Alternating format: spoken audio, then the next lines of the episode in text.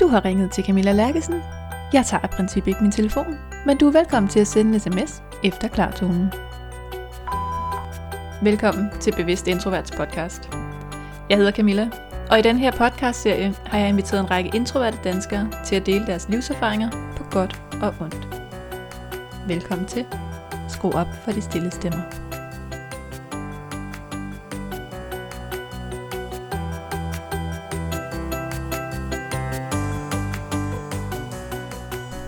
Velkommen til endnu et afsnit af Bevidst Introverts podcast. Det her afsnit, det er et nørdeafsnit, det er et ekspertafsnit, så det er ikke en personlig fortælling i dag. Det er en spørgetime med Anna Vedel, som er forsker og underviser ved Psykologisk Institut i Aarhus. Og hun har svaret på alle de spørgsmål, jeg har samlet ind fra jer, og alle de spørgsmål, jeg er stødt på på min vej, og de spørgsmål, jeg selv har siddet inde med at være nysgerrig på. Så velkommen til spørgetimen med Anna Vedel. Der er også sådan lidt mythbuster over det, fordi noget af det, som jeg hæfter mig ved i den her samtale, det er spørgsmålet om, kan man ændre sin personlighed? Og til alle de ekstroverte, der gennem årene har sagt, at jeg må lære at være lidt mere ekstrovert, der kan jeg så sige, at øh, forsker Anna Vedel siger, at man kan ikke ændre personlighed. Og det er simpelthen for stort et arbejde at kaste sig ud i at blive decideret ekstrovert. Så vi skal simpelthen være, surprise, surprise, lige præcis som vi er. Rigtig god fornøjelse med det her nørdeafsnit med Anna Vedel. Jeg vil gerne byde velkommen til dig, Anna Vedel. Du er forsker og underviser på Psykologisk Institut ved Aarhus Universitet. Ja. Og vi har aftalt at lave sådan et nørdeafsnit i dag. ja. Og ja, altså, jeg har sendt dig spørgsmålene på forhånd, og der er jo sindssygt mange af dem. Så nu må vi se, Ja, hvordan vi kommer omkring dem, og hvor langt vi når. selvfølgelig. Men det er bare rigtig fedt at kunne få altså dig, der ved rigtig meget om personlighed og psykologi ind over, fordi jeg oplever, at der er rigtig mange myter og misforståelser og sådan lidt noget information, man ikke rigtig ved, hvor kommer fra derude. Ja, Jeg ved ikke, hvordan oplever du det? jamen sådan oplever jeg det også, og, og det er, ja, jo, det er faktisk meget den fornemmelse, jeg også selv har, både når jeg taler med journalister, og når jeg taler med øh, folk, der bare synes, det her det er spændende, og, og har lyst til at, at diskutere det. Øh, så så jeg, jeg mener bestemt, at, øh, at det kun er en god ting, hvis der kommer lidt mere viden derud i hvert fald. Ja. Jamen så lad os kaste os ud i det. Ja, og jeg tænker, at vi skal starte med simpelthen grundspørgsmålet. Hvad er definitionen egentlig på det at være introvert? Ja, altså det at være introvert øh, er at være lav på det personlighedstræk, der hedder ekstroversion. Øh, fordi, og det er der, hvor vi allerede kommer ind i, i noget, hvor der er nogle myter. Øh, der er en del, der, der tænker introversion og ekstroversion som to sådan øh, separate træk. Øh, men, men det er sådan set et træk, en dimension som man så kan ligge enten lavt på eller højt på. Og hvis man ligger lavt på den, så har vi det, som vi kender som introversion. Øh, så, så det at være introvert, det vil sige, at man øh, for eksempel ikke er så øh, socialt udfarende, man opsøger ikke så mange øh, sociale øh, forskellige kontakter i løbet af sådan en uge. Øh, man har nogle få gode venner, som man bruger sin, sin sociale energi med, øh, og, og så er man ikke så øh, engageret i en hel masse løse venskaber og en hel masse løse sociale ting.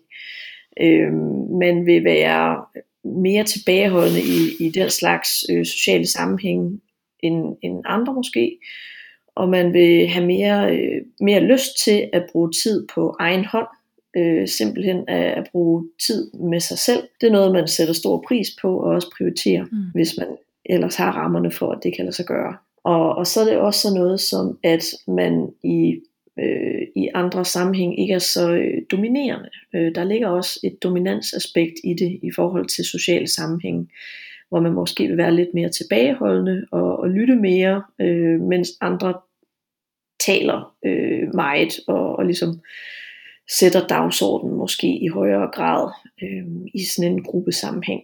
Ja. Men det kommer selvfølgelig også an på, hvem man er sammen med, om det er nogen, som netop er ens tætte venner, eller om det er nogle nye mennesker, som man lige har mødt. Ja, for det er der jo mange introverte, der vil sige, at jeg er meget mere sådan udfarende, og det vi kender som ekstrovert, når jeg er sammen med mine gode venner, Ja. og altså sådan helt stille, når jeg er sammen med folk, jeg ikke kender så godt. Lige præcis. Det er sådan meget karakteristisk. Ja.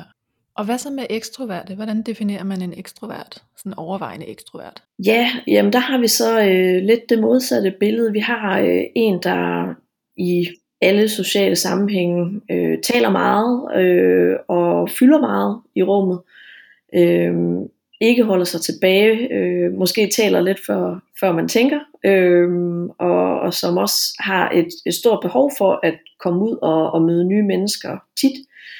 Øh, I det hele taget har en, en fyldt social kalender, fordi det er noget, der er vigtigt, noget man har lyst til at, og også prioritere, hvis man har mulighed for det.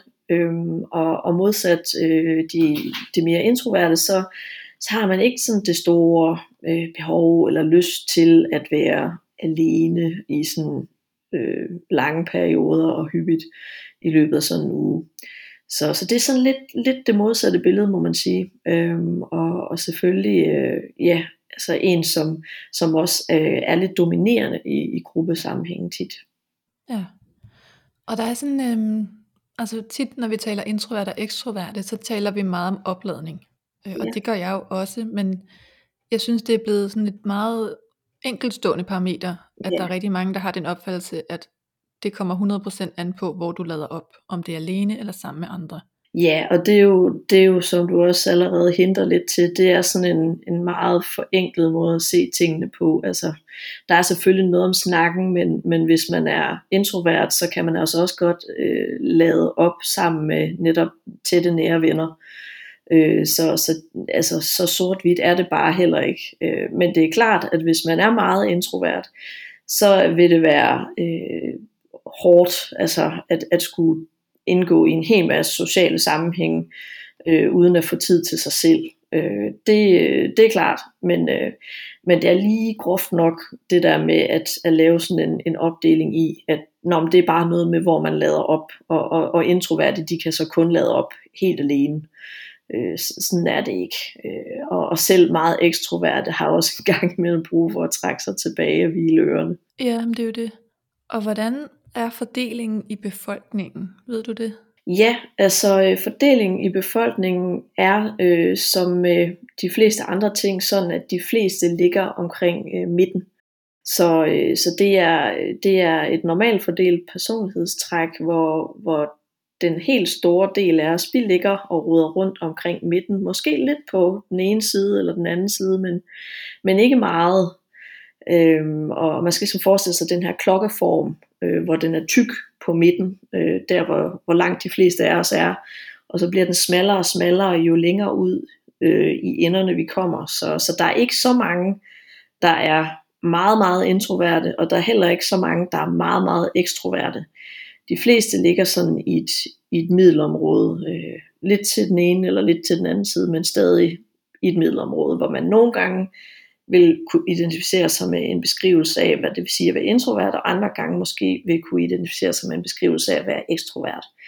Øh, så det er meget normalt at være lidt af, af begge dele, og ja, det, det er sådan, det, det er med mange øh, variabler i det hele taget. De fleste variabler er jo normalt fordelte, om det så er skudstørrelse, eller, eller hvad det er, intelligens eller, eller personlighedstræk.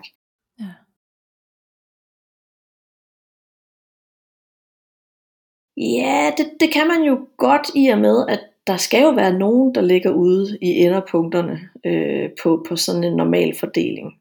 Og, og der kan man sige, øh, hvor skal man lige lægge snittet øh, for, hvad det så vil sige, at du er en ekstrovert eller du er en introvert. Øh, og det kan man jo diskutere, øh, men jeg synes et måske et meningsfuldt sted, det vil være at sige, jo, men det der hedder en standardafvielse på den ene eller den anden side af gennemsnittet, det, det kunne måske være et sted, man kunne lægge snittet, og, og det vil sige, at så har vi i, i den introverte ende af normalfordelingen, så har vi så øh, i det tilfælde, hvis det er der, man lægger snittet, 16% øh, af befolkningen. Og så hvis vi går op i den ekstroverte ende, så har vi så også 16 procent. Og så har vi så 68 procent imellem de to ekstremer. Mm.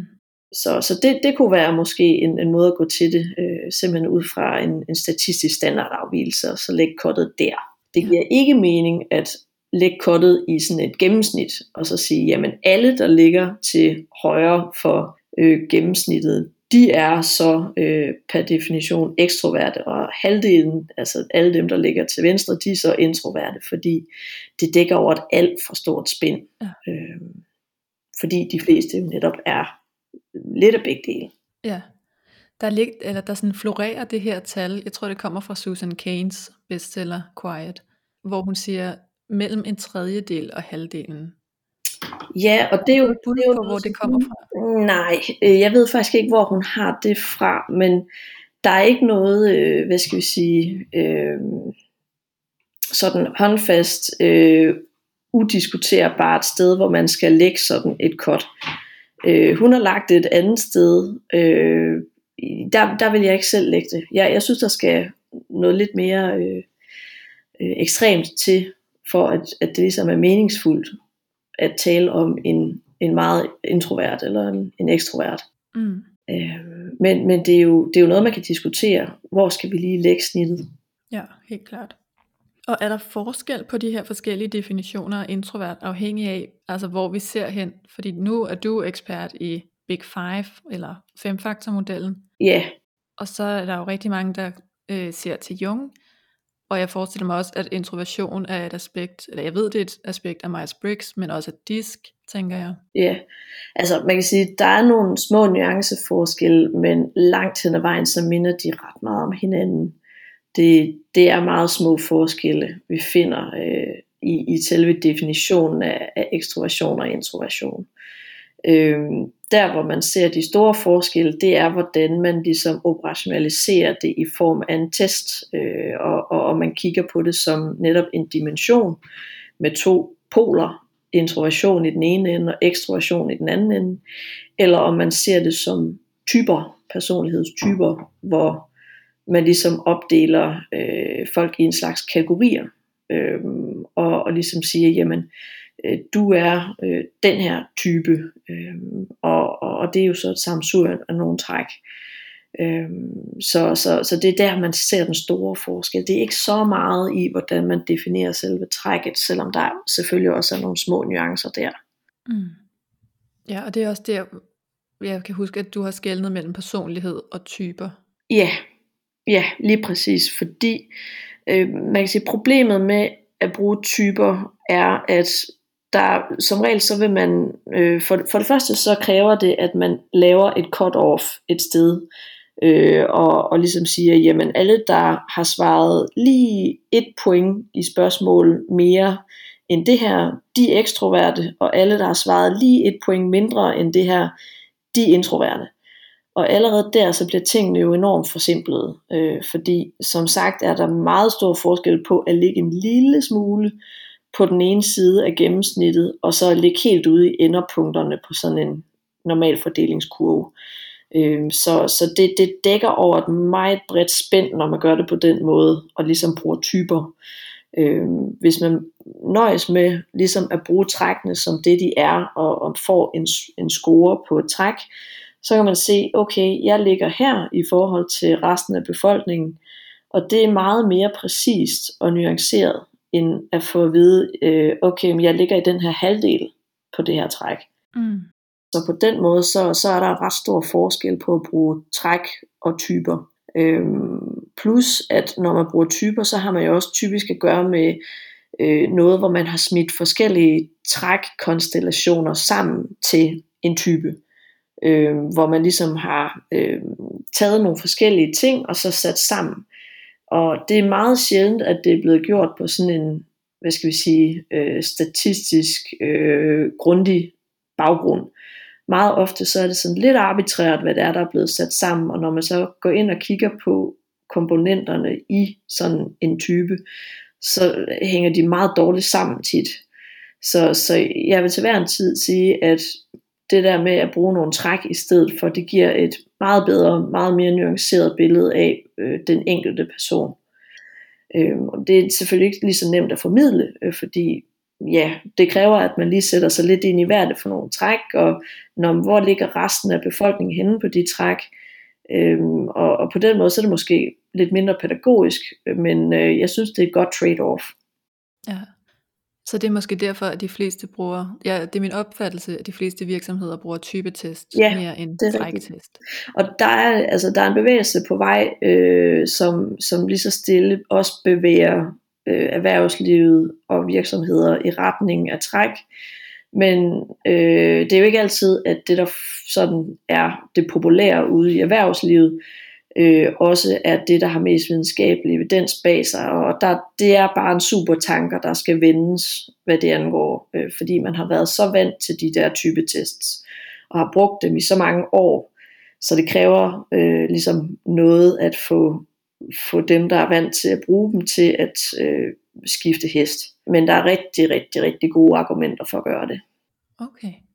Er der nogen øh, tal på, hvordan fordelingen er blandt mænd og kvinder ja. i forhold til introverte? Der er faktisk, øh, ja, der er lavet store undersøgelser og metaanalyser af det, og øh, det er ikke et af de personlighedstræk, hvor der er særlig store forskelle øh, på, på trækket som, som sådan.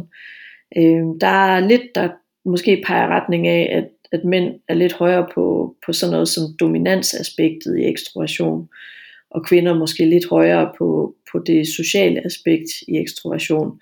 Men, men overordnet er det nogle meget små kønsforskelle, man finder på det træk. Og hvordan er det nu med femfaktormodellen? Det kan være, at jeg skal lokke dig til at folde den lidt ud. Ja, ja der, er, altså der er ekstroversion så et ud af fem store træk. Øhm, og, og de andre træk, øh, det er øh, for eksempel åbenhed, som, som er sådan noget som intellektuel nysgerrighed og brede interesser og tolerance og sådan nogle ting. Øhm, og så er der øh, samvittighedsfuldhed, som er sådan et træk, der dækker over sådan følelsen af at være ansvarlig og sådan pligtopfyldende og arbejdsom, øh, sådan selvdisciplineret, den slags ting. Og så er der, øh, ja, så er der jo så ekstroversion, og så er der så øh, om, omgængelighed, som er et træk, der dækker over, om man er beskeden og tillidsfuld og oprigtig og, og ligesom, øh, hvad skal vi sige, ikke så konkurrerende, men mere samarbejdsorienteret. Øhm, og så er der så neuroticisme, nogle gange kaldes det emotionelle reaktioner, men, øh, men det er et træk, som, som dækker over sådan noget som at have let til bekymring og i det hele taget øh, sådan at at være sådan lidt, øh, lidt emotionelt øh, påvirkelig. Øhm, også sådan noget som at, at bekymre sig og tænke meget over øh, tingene, som og ofte på sådan en, en, øh, en lidt øh, pessimistisk måde. Mm. Så, så det, er de, det er de fem træk, der er ja. i den model, og, og de er så uafhængige af hinanden sådan relativt. Der er nogle sammenhæng, men, men de er sådan nogenlunde uafhængige af hinanden, så, så det vil sige, når man skal lave sådan en, en personlighedstest, så, så får man en, en score på hver af de her fem træk, som så kan øh, sættes i relation til, hvordan andre har scoret på, på de her træk. Ja. Tror du, nogle af de her træk, de bliver forvekslet lidt med hinanden, når vi taler introverte og ekstroverte? Ja, det tror jeg faktisk. Øh, jeg tror, der er en del sammenblandinger. Øh, for eksempel, hvis vi tager øh, sådan noget som, øh, som det sidste træk her, øh, noticisme øh, eller emotionelle reaktioner. Der ligger jo i det øh, sådan en, en lidt øh, ængstelighed, øh, og, og, og det kan man nogle gange øh, høre, at folk forveksler med introversion. Mm. Øh, sådan med, at når man, hvis man er introvert, så er man nok også altså, øh, social ængstelig. Og det der er sådan set ikke øh, noget, øh, der peger på. Øh, man kan sagtens være socialt ængstelig øh, og, og, og være introvert, men man kan også øh, være introvert uden at være socialt ængstelig. Det er ikke, på den måde, der, der hænger det ikke sådan super godt sammen. Øh, så, så bare fordi, at man måske ikke har præferencer for at opsøge en hel masse øh, Øh, social aktivitet, så, så betyder det ikke, at, at man føler sig utilpas i situationen, når den så opstår alligevel. Øh, så så der, der er for eksempel den misforståelse, vil jeg sige. Øh, det kunne måske også være sådan noget som, hvis vi kigger på omgængelighedstrækket, som, som blandt andet er sådan noget som at samarbejde og, og sådan nogle ting, så, så kunne jeg forestille mig, at der også er nogen, der måske tænker, uh, okay, det må være sådan en ekstrovert, øh, sådan en, der, der er meget samarbejdsorienteret, og, og på den måde sådan, øh, eftergivende og den slags ting. Men, men det er der egentlig heller ikke noget, der sådan lige peger på. Man kan sagtens være ekstrovert og være øh, lav på omgængelighed og, og meget konkurrencemindet. Øh, så, så det, øh, der er nogle, nogle tråde der, tror jeg, som, som folk måske blander en lille smule sammen. Ja, det, det hører jeg også. Så man kan jo være meget forskellig som introvert. Jeg tænker, der må være ret stor forskel på en introvert, der scorer meget lavt i neuroticisme og højt i omgængelighed og omvendt. Præcis, altså der er lige præcis, altså der er så stor forskel på, på folk med, med samme øh, score på, på et af de her træk, så hvis det nu er ekstroversion, der er trækket, man tager udgangspunkt i, så, øh, så er der bare rigtig stor forskel på, på folk øh, ud fra, hvordan deres øvrige øh, trækkonstellation ser ud. Ja. Kan man skifte sådan en trækkonstellation? Øhm, både ja og nej vil jeg sige. Generelt så, så må man sige, at de her træk er meget øh, relativt stabile over livsforløbet. Hvis man, hvis man går ind og sammenligner en, en, en gruppe mennesker, øh, når de er unge voksne, og så sammenligner dem indbyrdes igen, når de er pensionister, så, så er det som regel nogenlunde øh, samme sådan relativ placering, de har på de her træk i forhold til hinanden. Øh, men der kan ske nogle ting og sager. Øh, for det første er der nogle aldersbetingede øh, ændringer i de absolute score øh, på trækkene. Så selvom at der er den her relative stabilitet, så, så er der øh, alligevel nogle, nogle forskelle i selve de absolute score sådan over livsforløbet. Øh, og, og det er ikke fordi, at der sker sådan en hel masse på ekstroversionstrækket faktisk. Øh, der sker mere på nogle af de andre. Øh, for eksempel så, så noget som samvittighedsfuldhed og, og omgængelighed, de har sådan et dyk, øh, mens man er teenager, øh, og så retter de sig sådan lidt, eller hvad man skal sige, så kommer de op igen, når man bliver øh, ja, ung voksen, og, og, og godt måske det samme, fordi der skal man ud og, og have sig et arbejde, og passe alle mulige forpligtelser, så, så der er måske også lidt behov for, at de stiger igen. Mm. Øh, men, øh, men, men over livsforløbet, så, så, så stiger de øh, gradvist også med alderen, og sådan noget som neuroticisme og, og åbenhed, de, øh, de har det med at, øh, at dale en lille smule over livsforløbet. Øh, ekstroversion, det er sådan lidt forskelligt, øh, hvad man har fundet der, men det er ikke de store bevægelser, der sker. Øh, der er måske en lille smule opgang i dominans, og en lille smule nedgang i noget af, nogle af de andre ting, øh, men det, det er ikke der, hvor der sker øh, mest. Mm, okay. Og så, så kan der jo selvfølgelig også ske, altså udover de her sådan, normale ændringer, eller hvad man skal sige, så, så kan der jo ske et eller andet i ens liv, som, øh, som på en eller anden måde går ind og, og manipulerer lidt med, med ens øh, træk. Øh, sygdom kan, kan gøre det, altså for eksempel sådan noget som demens, øh, men også andre sådan neurodegenerative sygdomme kan, kan, kan godt øh, skubbe lidt til ens træk, øh, hvor man typisk øh, går, går op i, i neuroticisme og ned i omgængelighed. Øhm, sådan noget kan ske. Der kan også være store, altså livsomvæltende begivenheder, både positiv og negativ karakter, som kan gå ind og, og skubbe lidt til trækkene. Øhm, og terapi kan også nogle gange ændre lidt øh, på, på træk. Men, øh, men det er mere øh, undtagelsen end, end reglen. Generelt så ligger de nogenlunde fast fra, fra vi er sådan unge voksne og frem. Ja, for jeg hører sådan, der er flere, der kommer til mig og siger, sådan, ændrer man sig, fordi de oplever, at de er blevet mere introverte med alderen. Men der er også nogen, der siger, at de var mere introverte som børn, og nu er blevet mere ekstroverte. Ja, og man kan sige, altså, det er selvfølgelig ikke utænkeligt, at dem, der har den oplevelse meget stærkt, at der også er sket et eller andet der. Men øh, igen, så er det undtagelserne frem for reglen. Generelt så, så ændrer man sig ikke mærkbart.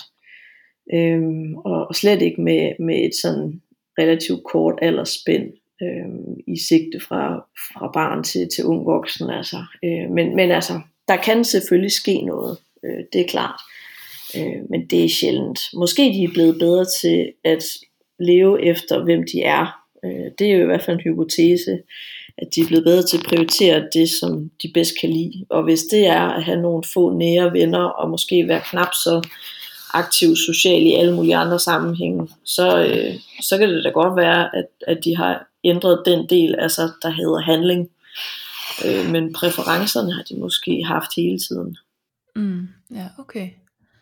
Så jeg kan heller ikke beslutte mig for, at øh, mit liv ville nok være nemmere, hvis jeg var ekstrovert, og så gå hen og blive det.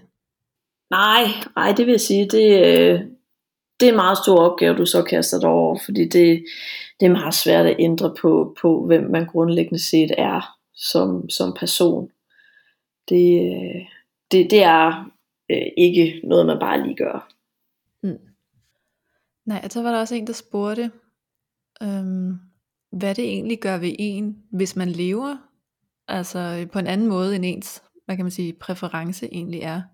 Ja, altså mm, for, for de fleste vedkommende, så vil det jo give en eller anden form for udmattelse eller udbrændthed, øh, hvis man ikke rigtig indstiller sit liv efter, hvem man er. Øh, og det er jo sådan set uanset om det er på, på det ene eller det andet personlighedstræk. Øh, hvis, man, hvis man ikke lever øh, sådan særlig godt i harmoni med, hvem man er, så er det hårdt. Altså, og så vil man på et eller andet tidspunkt mærke, at man, man bliver udmattet simpelthen, fordi man bruger mange kræfter på at, at leve det liv, i forhold til, hvordan det vil være at leve det liv, man måske passer bedst til. Ja. Oplever du, at der er nogle af de her øh, træk, som er foretrukne? Altså jeg forestiller mig for eksempel, hvis man nu er høj på neuroticisme, at nogen kunne sige, du skal måske lære at slappe mere af. Eller ligesom mange introverter har fået at vide, du skal måske lære at komme lidt mere ud. Ja, yeah, øh, og det, jeg tror egentlig, at du rammer hovedet på sømmet meget godt der, fordi lige præcis de to træk øh, er der så noget, ja, noget social ønskværdighed i øh, mange steder. Så, så det, øh, det tror jeg sådan set, du har ret i. Øh, og, og man kan sige, det, for det første, så er det, det er dumt sagt af dem, der siger, at du skal bare lige, fordi det, det kan man ikke bare lige. Øh, og, og for det andet, så kan man sige, der, altså, der er jo sådan set ikke nogen af de her træk, som partout er gode, eller partout er dårlige. Der er fordele og ulemper ved dem alle sammen. Øh, og, og altså, sådan er det også med, med neuroticisme og med ekstroversion. Nogle gange så kan det være rigtig godt at have nogen, der tænker lige lidt mere over tingene, øh, og måske er lige lidt mere forsigtige med om det her det nu er en god idé, eller om der kunne være nogle risici forbundet med det. Øh, det kan være guld værd at have øh, dem på en arbejdsplads også. Så, så det der med, at de bare skal holde op med at bekymre sig, og de skal bare sådan og sådan, det, det holder jo ikke. Øh, og, og der er også behov for dem. Så øh, ja, men det igen, tingene bliver tit sådan lidt for simpelt, når man, når man kommer ud på, på erhvervslivets øh, bonede gulve. Mm. Og, og det samme med ekstroversion. Altså, der, der er gode og dårlige ting ved at lægge højt på det træk. Altså, det kan godt være, at man måske har let ved at skabe nyt netværk og, og komme i kontakt med folk og, og trives godt med det. Øh, men det kan jo også være rigtig godt at have nogen, som i højere grad øh, har det rigtig fint med at sidde og arbejde på egen hånd og ligesom er, er meget selvkørende. Øh, det, det kan også være guld værd. Så øh, ja, så den der øh, favorisering af nogle bestemte trækprofiler øh, er jo lidt problematisk. Man skal jo kigge på, hvad er det for et arbejde, og, og hvad er der i øvrigt af kompetencer hos den her person, før at man ligesom beslutter sig for, om, om det er et godt match, eller om det ikke er. Ja. Jeg har også læst flere steder, at introverte skulle have en større tendens til depression, fordi de ruminerer over ting, går og summer og overtænker. Er det igen sådan en forveksling med neuroticisme måske, eller er der noget om det? Der er lidt om det. Øh, der er lidt om det, fordi man kan se, at øh, ekstroversion har nogle statistiske øh, negative sammenhæng med, med depression. Øh, det har emotionelle reaktioner eller neuroticisme også, og de er højere end de er ved ekstroversion. Øh, men, øh, men det er rigtigt, at øh, især hvis man ligger højt på øh, neuroticisme-trækket, og så ligger lavt på ekstroversion, så er man i, i en øget risiko for at, øh, at bøvle med depression og, og angstlidelser og forskellige andre ting. Ja. Øh, men man skal huske, at, at det jo ikke er sådan øh, vildt stærke sammenhæng, sådan, så man nærmest ikke kan undgå det, hvis man har den trækkombination. Sådan er det ikke. Øh, men det er rigtigt, at der er man lidt ekstra udsat. Ja, okay. Og, og meget apropos det der med, øh, med angstsygdom for eksempel, så ser jeg jo rigtig meget, at når vi taler om introversion, så kommer folk hurtigt til at tale om diagnoser. Yeah. Altså jeg er da også blevet påduttet alt muligt. Jamen, tror du ikke, at du har noget autisme, eller Asperger, eller social angst, eller et eller andet? Ja. Hvorfor tror du, hvorfor, hvorfor sker det? Åh ja, ja, ja, men det er, jo, det er jo nok fordi folk de ikke ved så meget om det. Øh, det alle de har jo sådan en eller anden forud øh, forståelse for, at, øh, at de der alle sammen er lidt eksperter i personlighed. Øhm, mm. og, og, og ja, det betyder, at øh, sådan nogle myter der, de, de florerer og, og trives i bedste velgående, øh, selvom at der er masser af forskning, der, der viser det modsatte. Ikke? Men ja, yeah, det er lidt ærgerligt. Øh, hvis man tager det, du lige nævner der med, med Aspergers eller øh, social angst, øh, så så er det ikke sådan, at, at fordi man er introvert, så, så ligger man øh, lige op ad en Aspergers eller øh, social angstdiagnose. Øh, slet ikke. Øh, så, så, så allerede der, den skal vi i hvert fald lige afmontere. Øh, hvis man skal kigge på, sådan, hvordan det ser ud i forhold til psykopatologi, så, så er det mere derhen i retning af, at man, man har en øget sårbarhed i forhold til at få, få sådan noget som depression, hvis man ligger øh, meget introvert og så øh, samtidig ligger højt på, på neuroticisme. Så så det er mere der, man skal kigge hen, og, og hvis man så kigger i den anden ende, altså den anden pol, og, og kigger på ekstroversion, og, og dem, der ligger meget højt der, så ligger de øh, tæt op af, eller ikke tæt op af, men, men der er nogle sammenhæng med, med noget mani der. Øhm, så, øh, så, så ja, der har vi jo et meget godt eksempel på, at, at ekstremer i hver ende øh, kan, kan være forbundet med, med nogle, øh, øh, hvad skal vi sige, øh, risikofaktorer, ikke? Jo. Så ja, men, øh, men nej, det der med, med Aspergers og autisme og social angst og sådan noget, det, det er der altså ikke mm. rigtig hold i. Nej, godt. jeg er glad for, at vi lige fik den på plads. Ja. ja. Og så tænkte jeg, altså når vi arbejder med MBTI for eksempel, så er der jo også sådan en dimension, der hedder tænken og følen. Hvor øh, kan man operere med det inden for øh, femfaktormodellen? Ah, ikke sådan rigtigt. Altså de der, jeg, er ikke, jeg kan lige så godt varedeklarere, jeg er ikke særlig glad for MBTI. Øh, og det er der mange årsager til. En af dem er, at, at den ikke rigtig kan differentiere øh, på en pålidelig måde imellem mennesker, og den heller ikke har noget øh, forudsigelsesværdi altså i forhold til, ja, hvad, hvordan klarer man sig så øh, efterfølgende, når man har fået sådan en, en type behæftet på sig. Øh, der er, den er simpelthen for dårlig øh, på alle måder til øh, forskningsbrug. Der er ingen, der bruger den i forskning i dag. Øh, og, og den er netop type opbygget sådan, så man har et cut-off, og så øh, placerer man folk i i nogle grupper ud fra, om de lige har scoret på den ene eller den anden side af det cut-off. Øh, og det gør også, at den fra gang til gang viser noget forskelligt, fordi så næste gang man tager testen, så har man lige scoret et point mindre eller mere på, på testen, og, og kommer i en helt anden kasse. Og det er jo øh, allerede der, der, der hopper kæden jo fuldstændig af øh, for, for os som, som forskere.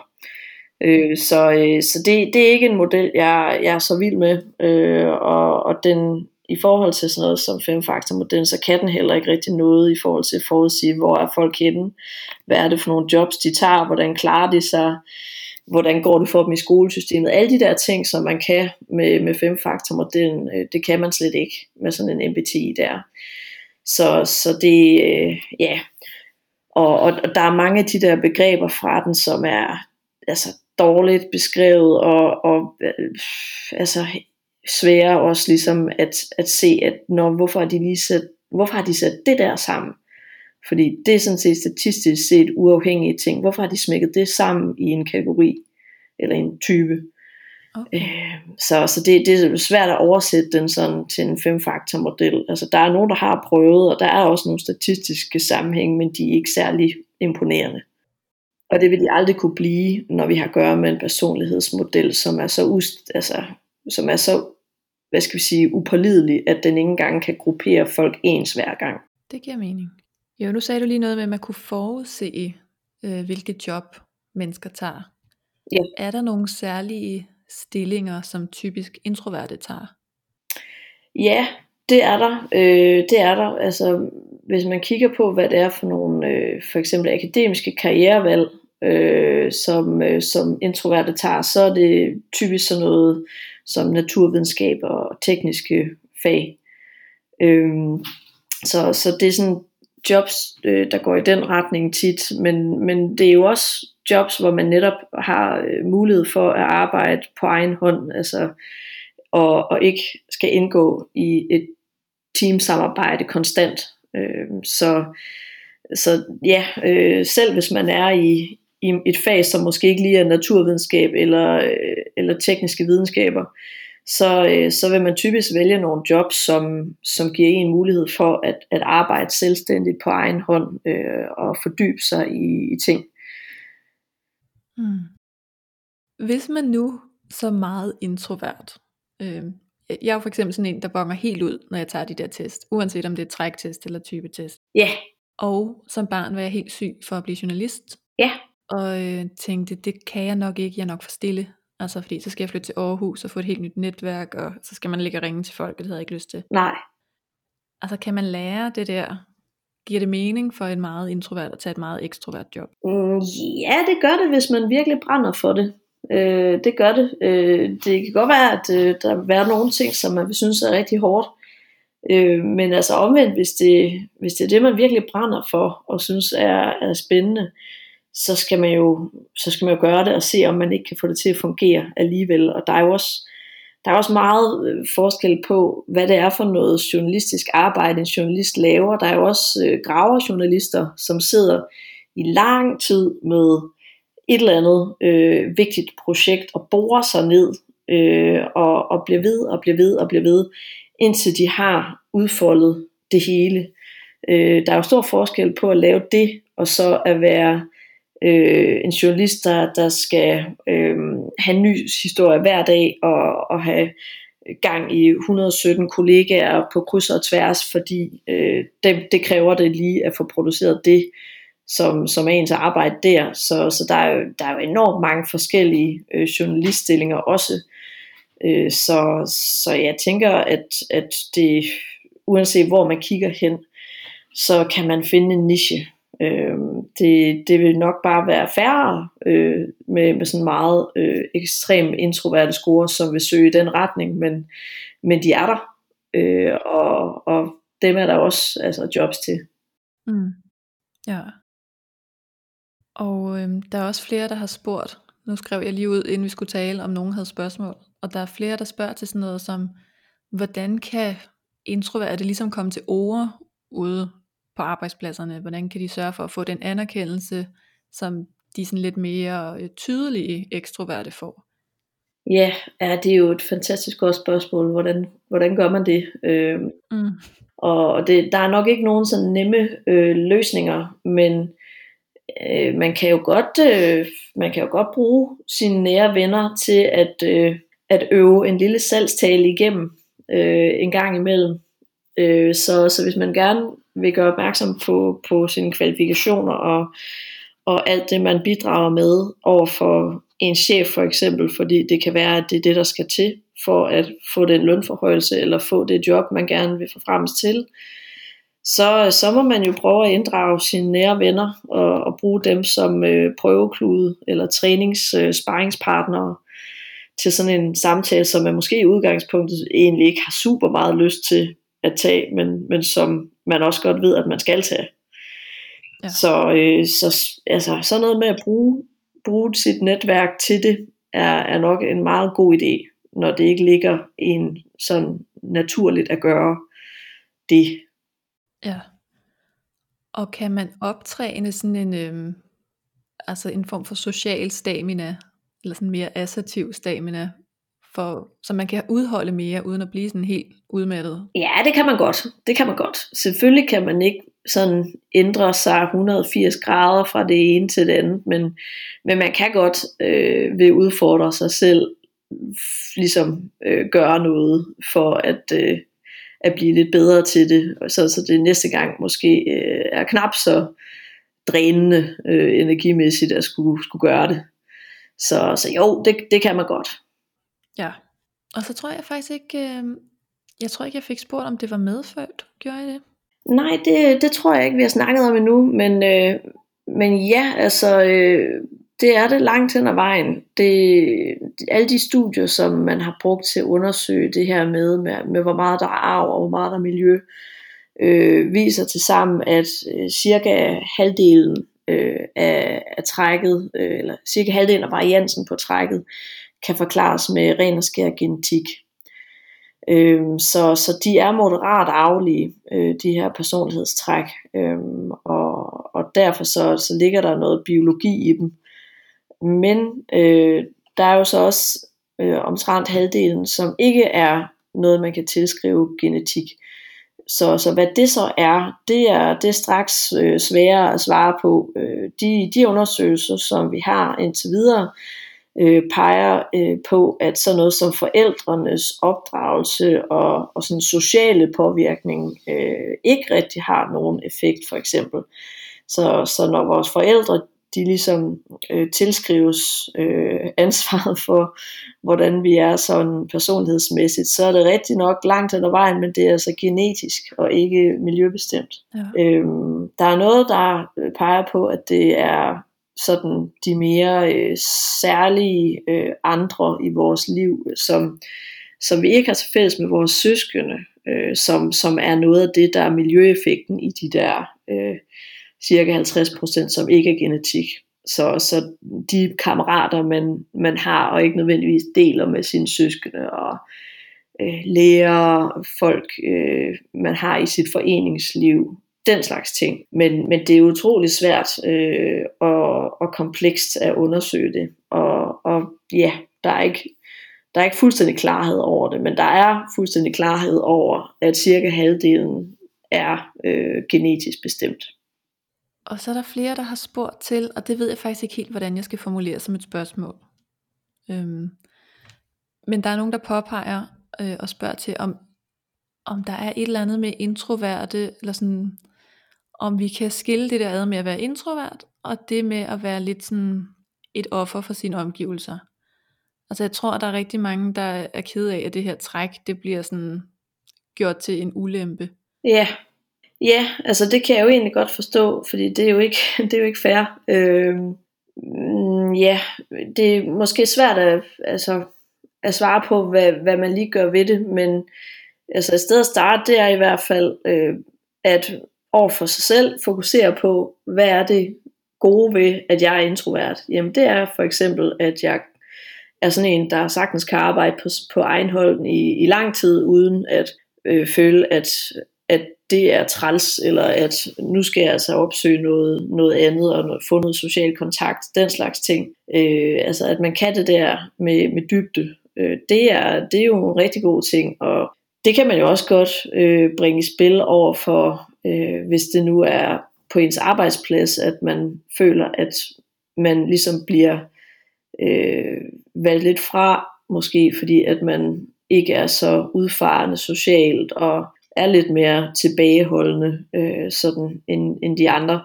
så er det jo noget, man også godt kan bringe spil over for sin arbejdsgiver med sådan, okay, øh, jeg har faktisk nogle kompetencer her, jeg kan nogle ting, som måske er sværere for, for de andre, øh, og, og nu skal du høre, hvorfor at jeg er en værdifuld medarbejder.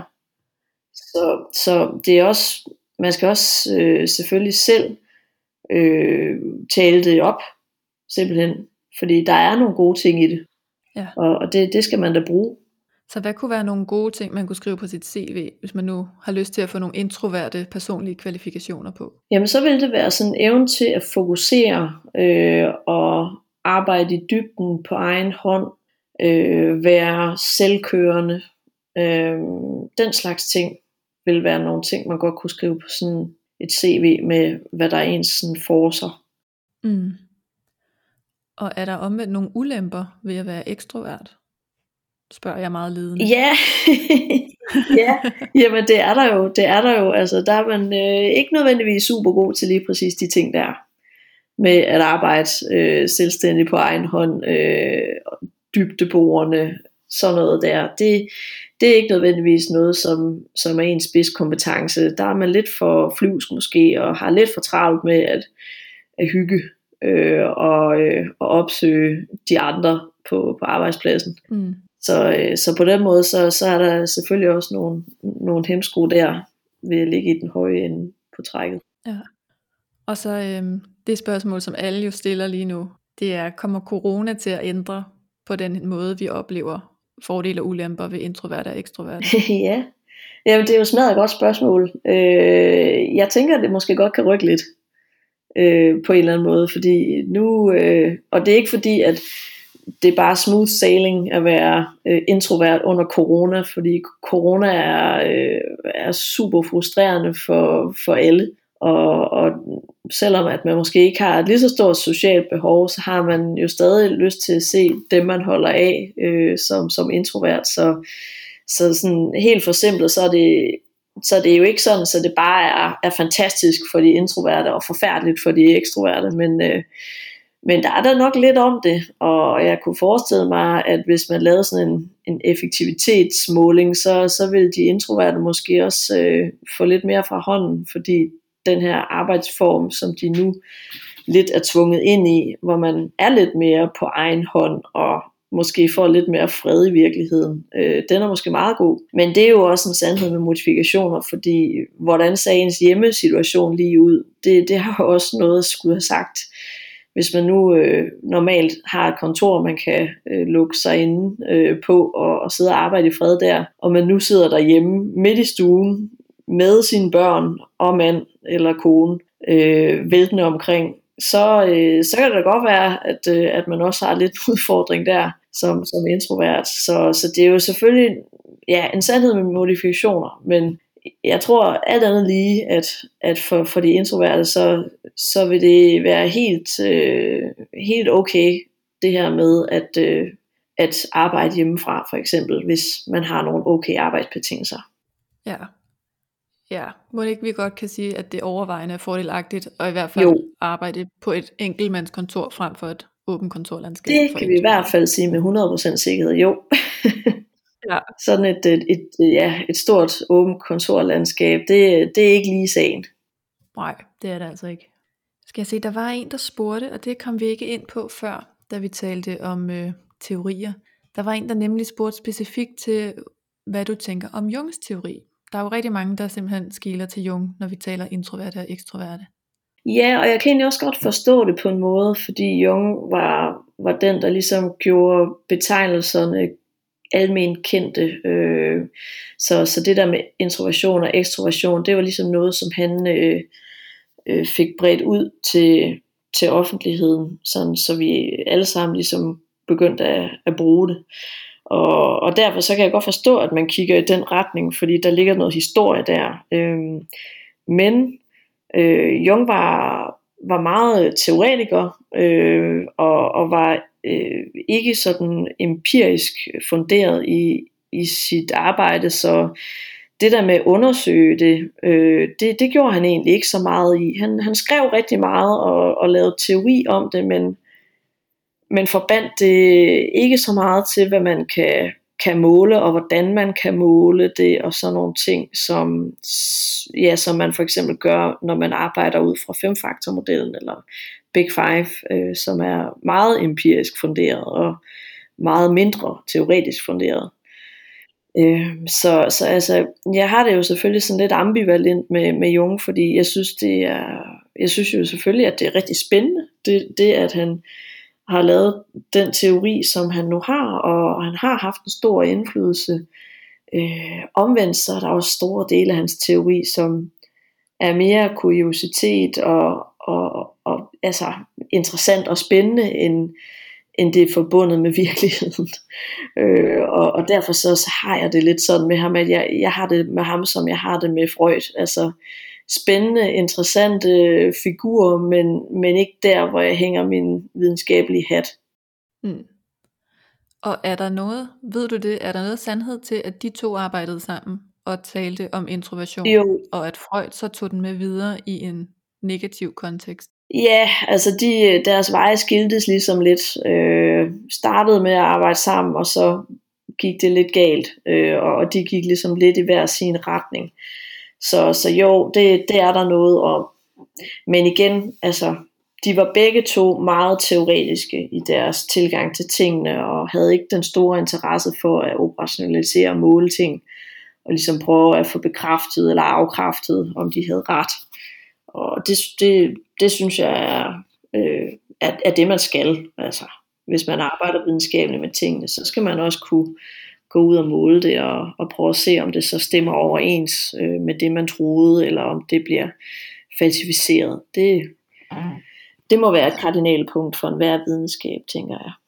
Ja, og så udbyggede Ising senere på det her introvert-ekstrovert. Gjorde ja. det den mere brugbar? Ja, det gjorde det. Det gjorde det, fordi Ising var mm, altså fuldstændig anderledes indstillet. Han var netop øh, meget øh, hardcore videnskabsmand øh, i den forstand, at han ville måle ting, og han ville prøve at forbinde med hjerneprocesser og hormoner og alt muligt. Øh, meget spændende og, og, og også meget moderne i sin tilgang til det. Altså i dag der er neurovidenskab jo relativt stort. Det var det altså ikke, da Ising han begyndte. Øhm, så, så jo, Ising betød rigtig meget, og Ising var også en af de første til at lave en, en ordentlig personlighedstest, som kunne måle det. Øhm, så, så ja, han havde en kæmpe stor betydning. Ja. Og hvad ved vi i dag om introversion i forhold til neuropsykologi? Ja, altså der er i hvert fald noget, der tyder på, at folk, der ligger, øh, ligger højt på, på ekstroversion, at de har sådan et, øh, et lavere hvileaktivitetsniveau i hjernen.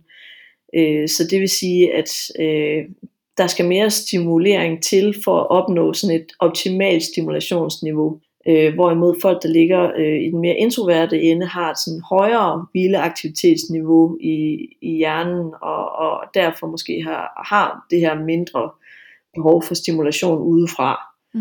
Øh, så, så altså lidt, lidt ved man, øh, men, men det er jo, som med al neurovidenskab, er det, er det super svært, og, og også svært at lokalisere det til sådan, det er lige der, at vi kan se, at der sker noget. Det, det er super svært. Ja, ja.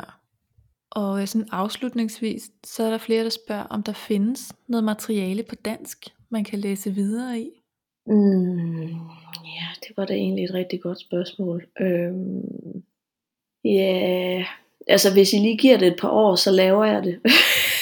ja, det lyder godt. Ja, altså jeg, øh, ja, jeg, jeg pynser lidt på at lave faktisk en, en god introduktion til alt det her på dansk. Fordi jeg synes faktisk lidt, at, at det mangler. Øhm, ja. Der er øh, rigtig meget godt på engelsk. Men øh, jeg synes måske, at det skorter lidt på det på dansk. Måske fordi vi er det her lille sprogområde, og hvem interesserer sig for os, og, og så videre. Ikke? Men øh, jeg giver det lidt tid, så, så laver jeg noget i hvert fald.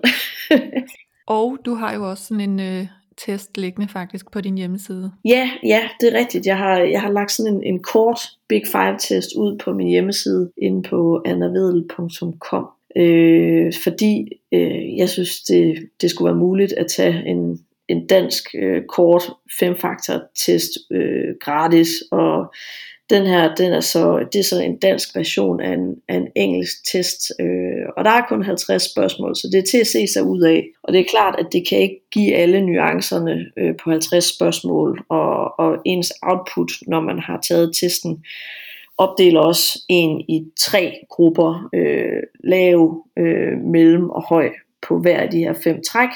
Så på den måde, så er det heller ikke lige så nuanceret, som hvis man har sådan en lang test, hvor man er mere sikker og kan indplaceres øh, der på normal fordelingskurve i forhold til alle andre. Men det giver sådan en, en vis øh, øh, grov øh, profil stadigvæk øh, på hver af de her fem træk. Og outputtet, øh, nogen øh, får desværre sådan en output tilbage, hvor, hvor åer og øer øh, og æger har det lidt hårdt og bliver, bliver lavet til nogle sjove tegn.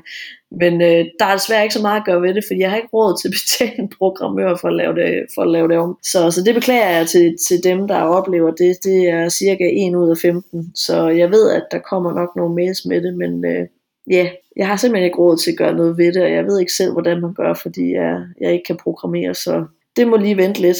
Ja, ja, det er fair nok. Jeg tænker, når man får lov at tage en gratis test, så må man også lige leve med, at der kan være lidt teknikfejl. Ja, ja, det er sandt. Sådan er det.